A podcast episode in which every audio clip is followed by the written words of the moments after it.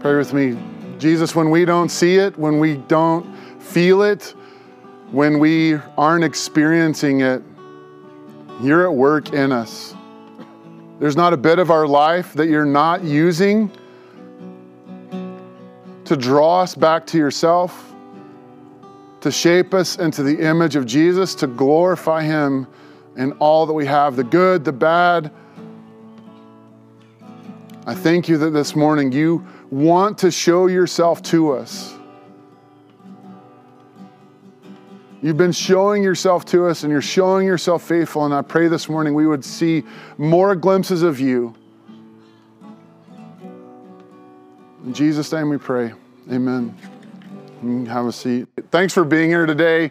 Um, we've been walking through this series, uh, and the desire of this, this fall is for us to see Jesus better.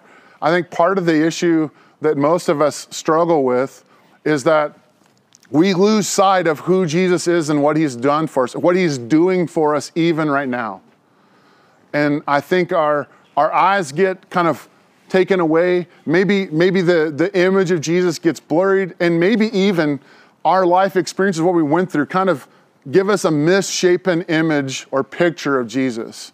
And so we talked a few weeks ago about the picture of Jesus uh, that we want to bring into focus is that Jesus is God right? That Jesus is both uh, human, yes, he was born, we'll talk about that today, but before that, he is God. We see that pictured throughout scriptures, both Old Testament and New Testament, that Jesus is God. In the beginning was the Word, and the, was, the Word was with God, right? That's what First John was telling us. Uh, that harkens back all the way to the very beginning story uh, of, of creation. And we see that Jesus is God. And it's important for us to see Jesus as God because he is, he is perfect. He is deity. He is one with God. He is both unique and separate, but yet one with God. And it's in that picture that we kind of step into today uh, with seeing Jesus as the Son of God. If you're to read throughout the Gospels, you're going to see, uh, and again, that's where we're coming back to. We can see Jesus throughout all of Scripture, uh, but we're looking at the at, through the Gospels to see Jesus and how and how the authors of the Gospels give different images and pictures of Jesus. And so, Jesus as the Son of God is one of the, is the most common way in the Gospels that Jesus is referred to. It's the image that all the Gospel writers, in different forms and ways, point back to Jesus and his relationship to God that he is the Son of God. Right? So they're saying, hey, listen, he is both God, but yet he sees God, his, his relationship to God is as father and son. It's a parental relationship. And already, that brings with it its own amount of baggage, right? If we start begin to think about in our own head, father, son, mother, daughter, mother, you know, uh, the, all the different parental child relationships, the baggage that comes with that for us, right? Because I, I have great parents and I love them, but I have broken images of a father and mother through people who've imperfectly tried to love me. And, and this, again, this is not a, a bash on dads or bash on mom's day. Because the same way my kids could say right now, two of them right there, they, they get a very imperfect view of their earthly father. Like, I, I am not, uh, I'm not showing them perfectly the love of the Father. And so, as we look at that today, part of what's skewing our heart when we think of Jesus as the Son of God is can we even see God as the Father? And we're not uh, there's a whole lot we could go into our father images, and we're not going to be able to go into all that today. I want us to just focus on who is Jesus and how he's relating to the Father. Because again, if we go back to if he is God, the next picture of him being the Son of God helps us to understand how he relates back to God in that, in that beautiful picture of the Trinity. So, this is again the most common way. It's it's also again the way I think we one of the relationships we're experiencing the most, right? Uh, whether you realize it or not, uh, as an adult, you're still experiencing life uh, through the background of your mother and father. Um, parents, if you are any parents out there, uh, you're parenting, even though you probably never want to do that, even if you're not a parent. You don't have to be a parent to this. You're looking like, I don't want to be like my mom and dad, I'm going to be different. And then how often have you said or done something very similar to the people you don't want to try to be like, right? Probably more often than we realize.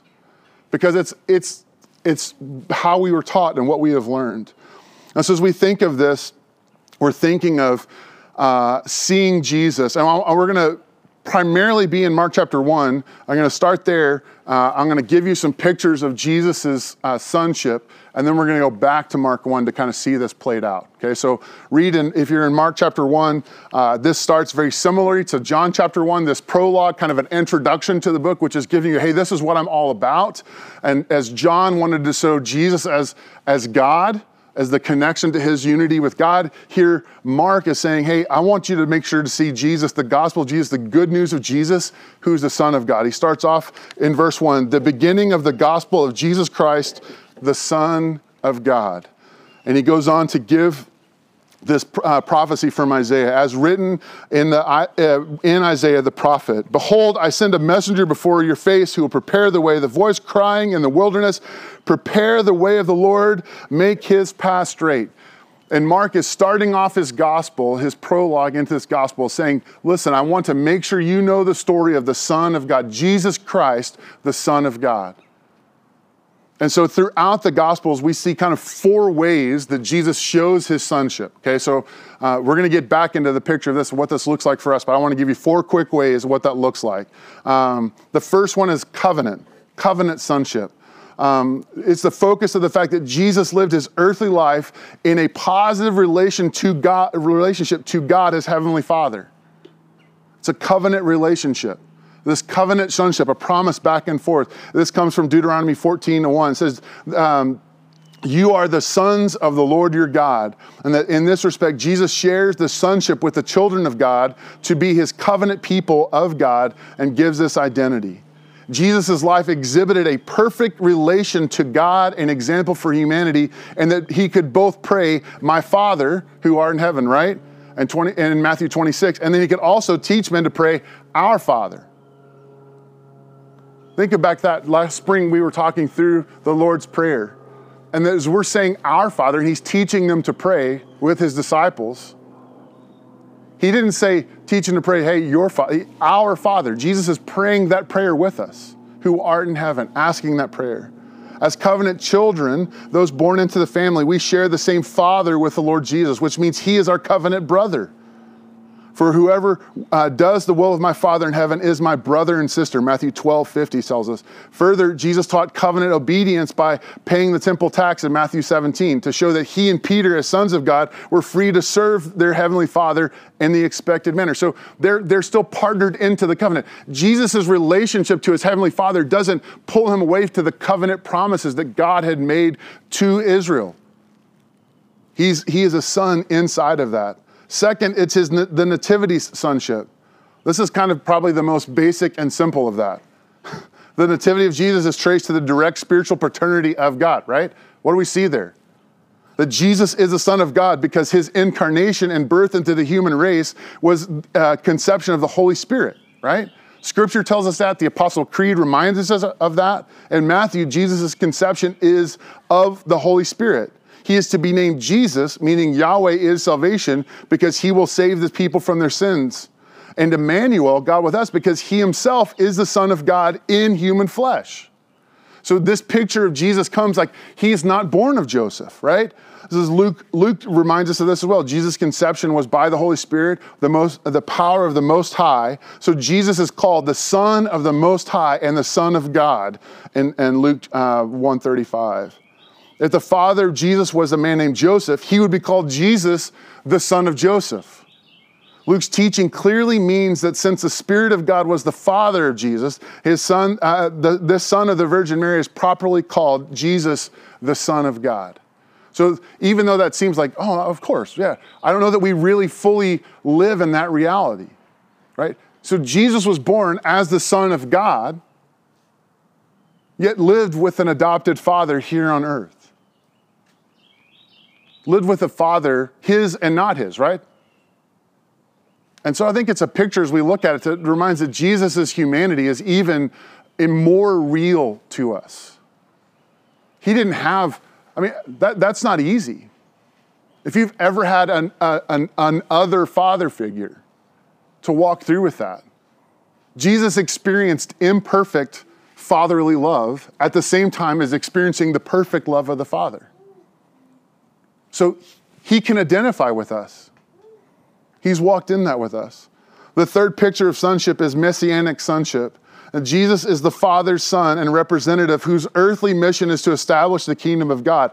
At his baptism, we'll talk about that here in a second, he began his mission with the Father's coronation, the Father speaking over him. This is my beloved Son with whom I am pleased. With a similar word from heaven at his transfiguration in Luke 9:35. Jesus went to the cross, his victory, and his throne, all pictured in that, a messianic son. Jesus perfectly completed the redeeming word given to him to do by his Father. Jesus was sent, right? We all know John 3:16, for God so loved the world that he gave his only son, right? Because of his love for the world. So the other messianic titles that you see Jesus called, the Son of Man, the Son of David, focus the attention on the, the work he came to do as the Messiah. And so we, we see even in his sonship, his identity as a son, that he's a Messiah, son, a son sent for us, for our behalf that we might be reconciled to the Father. I think it's interesting. We've been reading through the Gospels as well how often the demons, again, see Jesus as the Messiah. They see him as the Son of God because what do they say? They look at him and they say, You are the Son of God. Luke 4:41, the demonic guy looks at him and goes, Hey, you are the Son of God. They're recognizing what no one else is seeing clearly, even though Jesus is saying it over and over and over again. He keeps talking about God, his Father, connecting him back there. And then lastly, uh, it, he is his personal sonship. Jesus' personal sonship is revealed in Peter's confession. You are the, uh, are the Christ, the Son of the living God, in Matthew 6, 6, 16, 16. And Jesus' identification of himself at trial. When they ask him, Are you the Christ, the Son of the Blessed One? And Jesus' response is, I am. Often you don't get many clear answers from Jesus on who he was and what he was about, right? He makes it pretty unclear. Here he is very clear. When they ask him that, that's the one identity he is not, he is not ashamed to put out. Not that he's ashamed of the other ones, but he's, he is not hiding his sonship. Because the beginning and the end of that is, is all, all pointing back to his heavenly father. Matthew attributes the Trinitarian baptism uh, uh, formula like, in saying it this way in the name of the Father, Son, and the Holy Spirit uh, to Jesus himself in Matthew 28. So Jesus is calling us out, right, to say we baptize in the name of the Father, Son, and the Holy Spirit. It's a personal relationship in that aspect. In John's gospel, Jesus claimed the oneness of personal uh, uh, and the personal presence of, of God the Father. He said, I and the Father are one. He says it throughout John's gospel. So they are one, again, just as a child would look to a parent and see themselves as attached to them, as wanting to be like them, right? It's that same oneness. John further teaches, as we've talked about already, uh, that the Jesus as the Word, the Logos, the image, was already with God in the beginning. So before creation of the world, He Himself was the Creator. And He is God, the only Son, who is at the Father's side and this is his only begottenness doctrine. This begottenness doctrine means that Jesus is from all eternity the Son of God. He is pre existent and he is still the Son of uh, his heavenly Father. They share the same name. Uh, in John 17, 17, he says, Your name, uh, the name you gave me, Jesus talking back to this, is the Son of God. For God had given him his own name, Yahweh, to his Son. So we see these four pictures of the sonship covenant sonship, the nativity of his sonship, the messianic picture of his sonship, and the personal sonship of him. We're seeing that his son, this is a huge part of who Jesus is. So if we miss out on that, seeing Jesus as a son means that he is both yet God, but yet underneath, like reckon, connected to a father. When, when you think of pictures of a father and son, what might come to your mind? Any imagery that comes to mind in that?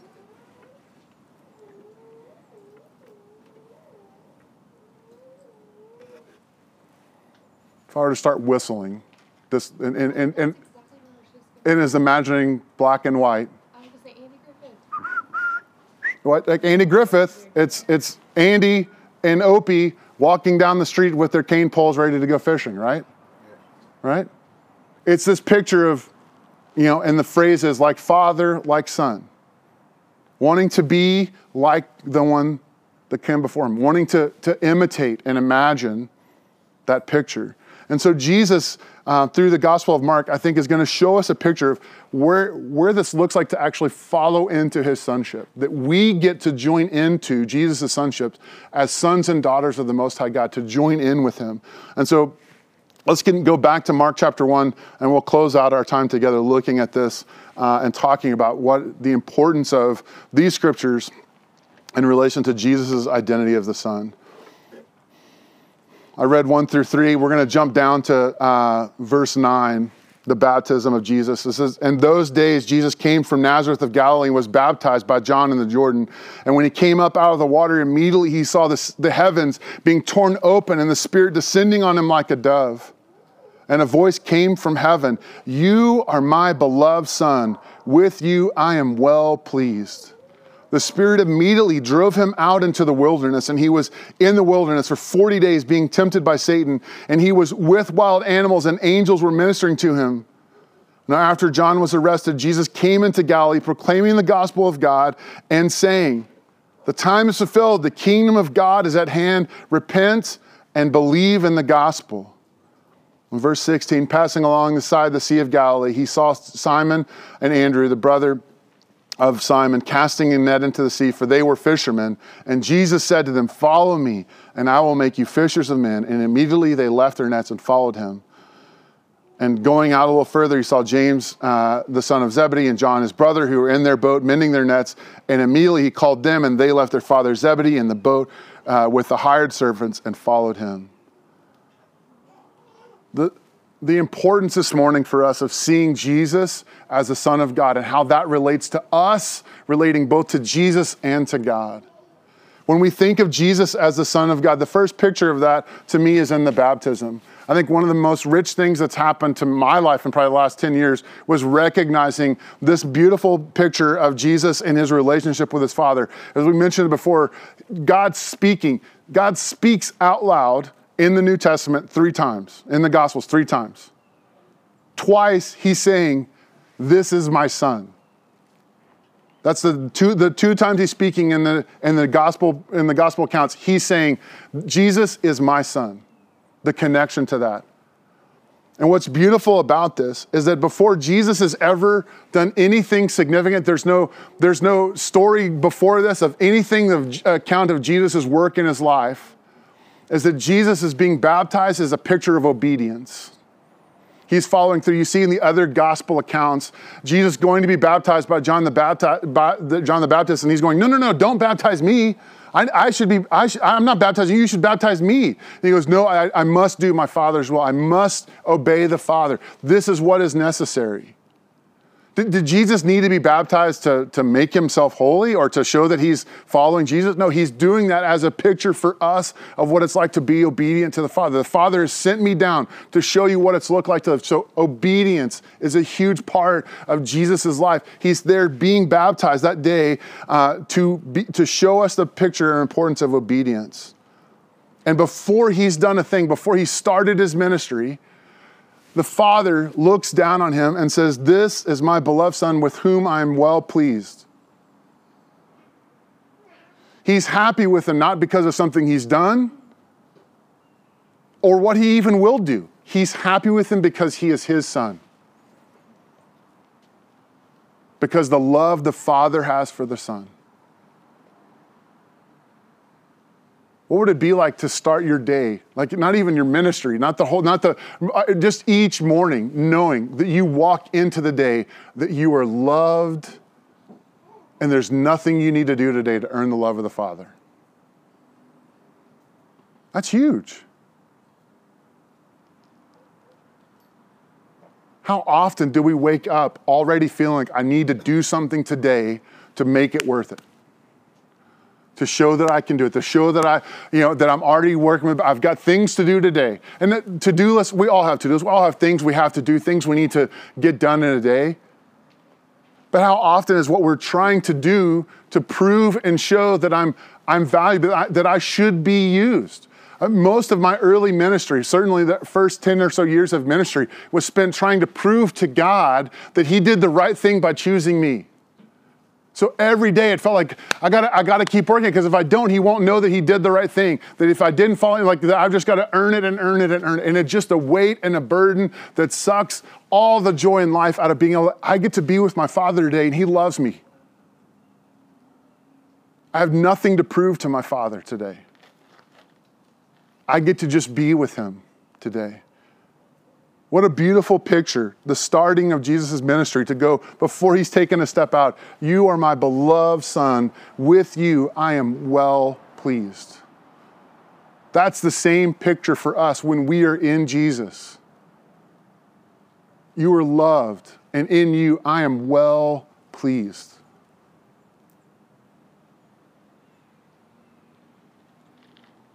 I don't know, I, I still can't say if God loves you guys. He's, he's happy with you. Again, this picture of Father right here, uh, this is the reality. So often we hear our Father's voice when, we, when we're hearing from God. Right? We all we've all text messaged and and you don't you can't tell somebody's con yeah you don't tell what they're saying like right? I, I don't know is it, are they mad? I don't understand. Were they mad? Are they upset? Are they happy? That's never happened to anybody else out there? Okay just me. All right good. Uh, but when I'm reading a text from somebody, whatever my feeling is with them at that moment is likely, it's, it's how I'm reading that text. If I feel like they're frustrated or disappointed with me, or that they're always thinking I'm not doing enough, then I'm looking at the text going, oh, see, look there, mad again, didn't do it, didn't do it, I'm not living up.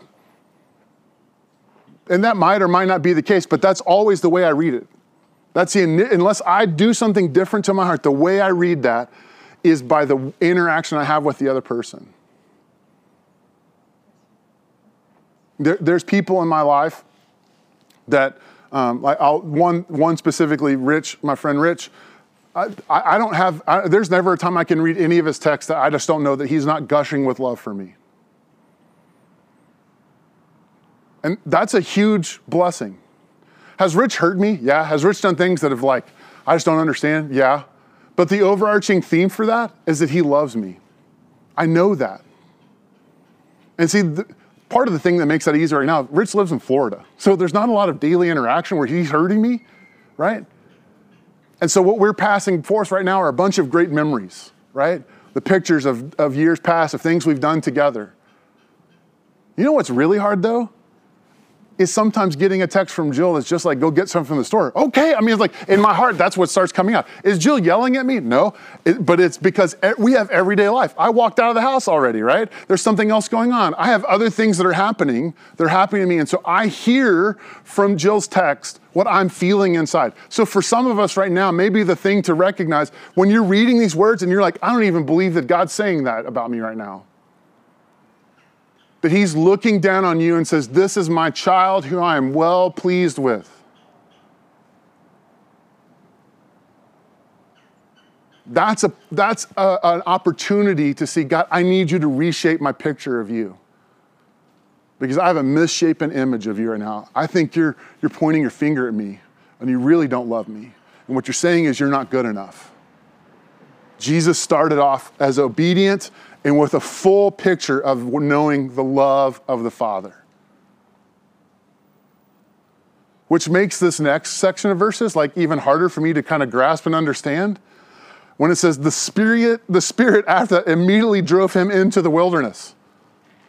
I'm like, wait. So you get this like great moment, and it's like, boom, here we go. We're off to the wilderness. And what I say for all of us, this ought to be an encouragement. Because what Jesus, what happened here, he had this great moment with his father saying, This is my son who I am well pleased. And he goes out into the wilderness, which is what we are all living in. Like, this is not the kingdom.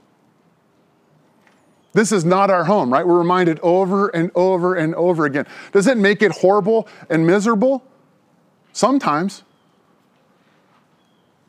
But Jesus went out into the wilderness, led there by the Spirit.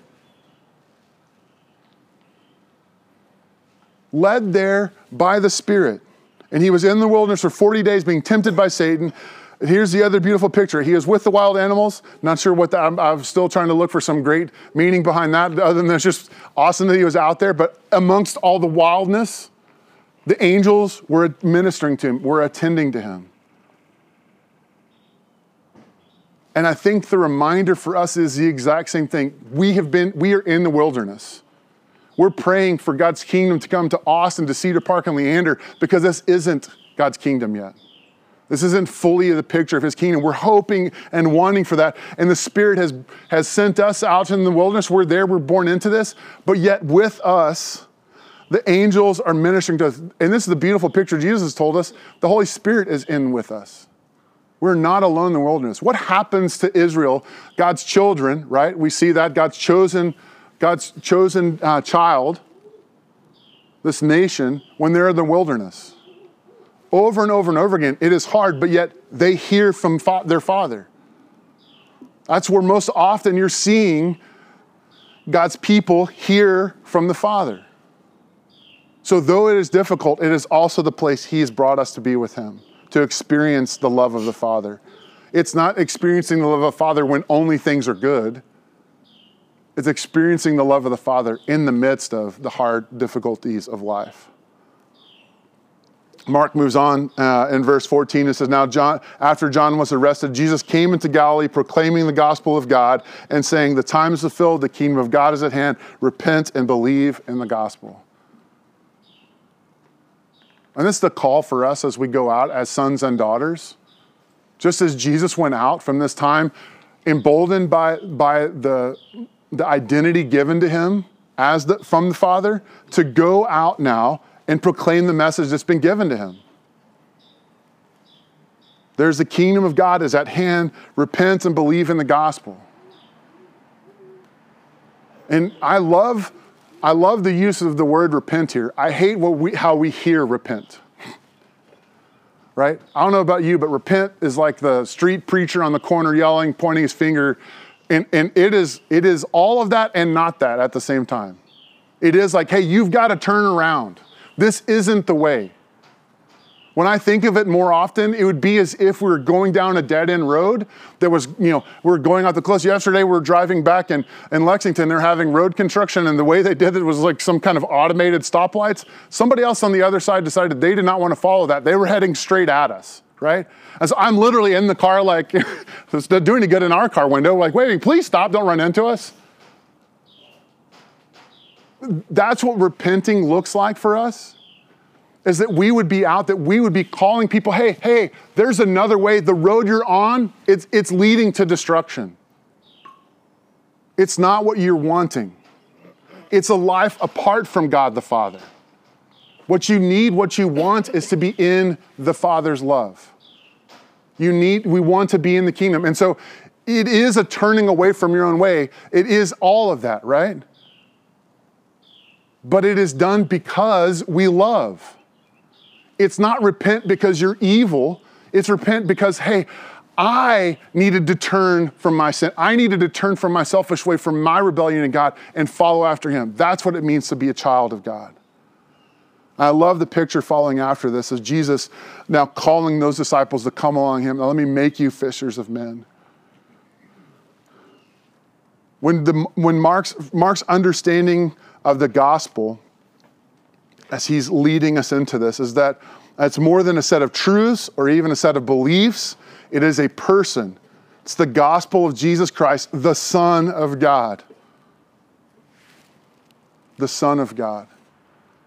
So I want to close our time of teaching looking back at the verses that Allison read earlier. I just want you to hear this again because I think it's a great picture for us as we transition and reflect on what God has to say to us this morning. And at that time, Jesus declared, I thank you, Father, Lord of heaven. Again, listen how he's praying to his Father in heaven. Father, Lord of heaven and on earth, that you have hidden these things from the wise and understanding and revealed them to little children. That's us. Yes, Father, For such was your gracious will. All things have been handed over to me by my Father, and no one knows the, fa- the Son except the Father, and no one knows the Father except through the Son, and anyone to whom the Son chooses to reveal him. Come to me all who labor and are heavy laden, and I will give you rest. Take my yoke upon you and learn from me, for I am gentle and lowly in heart, and you will find rest for your soul. For my yoke is easy and my burden is life is light. Jesus is calling us today to join in that son identity, that son and daughter of the Most High God, to say, listen, the only way to experience the Father's love is through the Son first and foremost. So that's why we're calling people out there hey, repent. The only way to find fullness of life is from Jesus. You're not going to find it anywhere else. Nothing else will satisfy you like Him. And then Jesus is saying to us, Come to me, all you who are striving, who are working, who are trying to prove themselves, and I want to give you rest.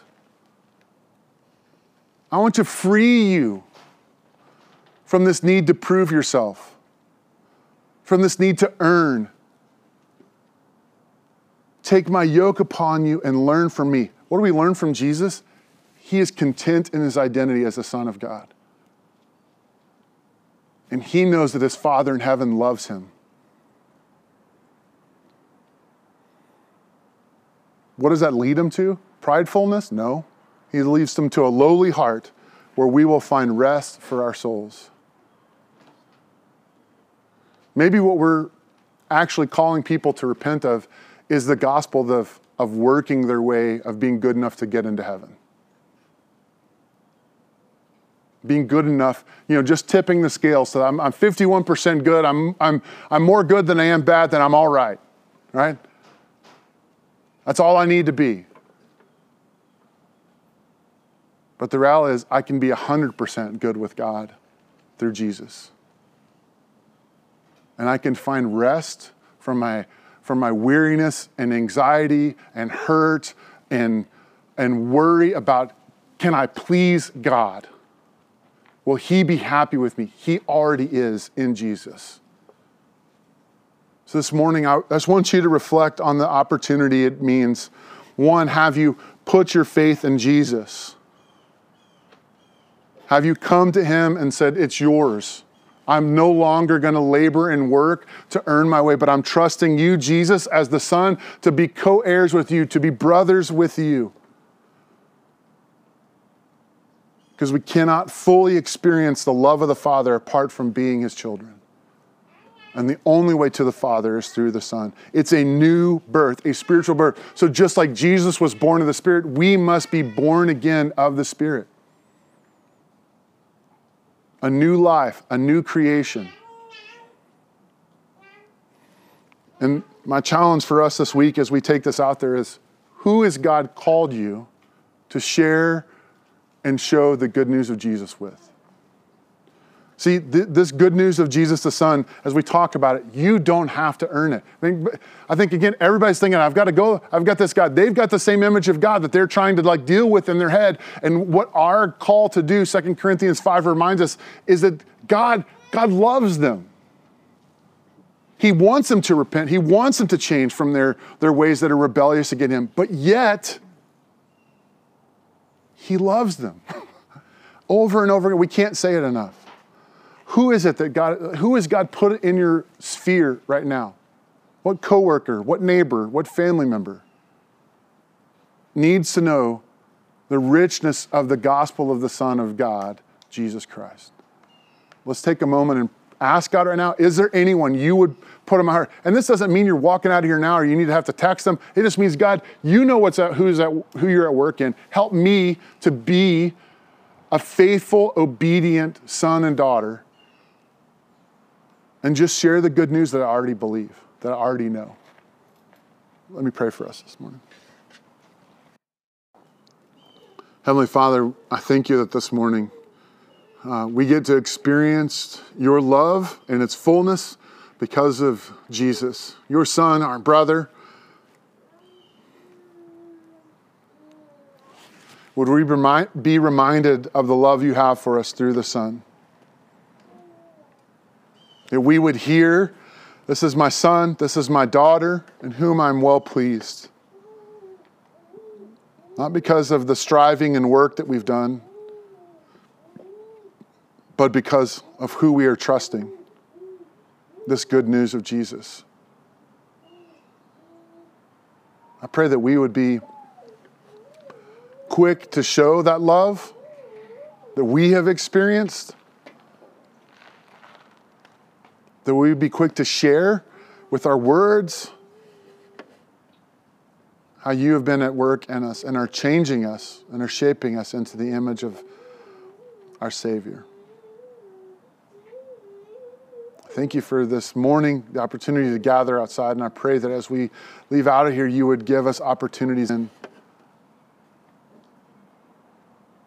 to live out of our identity as your sons and daughters through our Savior, the Son of God, Jesus Christ, in whose name we pray. Amen.